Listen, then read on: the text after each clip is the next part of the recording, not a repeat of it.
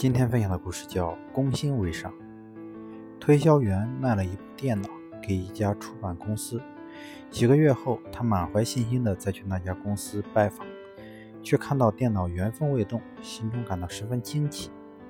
是有什么不对吗？他试探的问。一点也没有。总编辑满面春风的说：“产量增加，效率进步，究竟是怎么回事？”每天早晨，总编辑。面面有得色的回答：“我警告员工说，假如你们不刻苦工作，加倍努力，那部机器就会取代你们。管理需要大智慧，也需要一点小聪明。”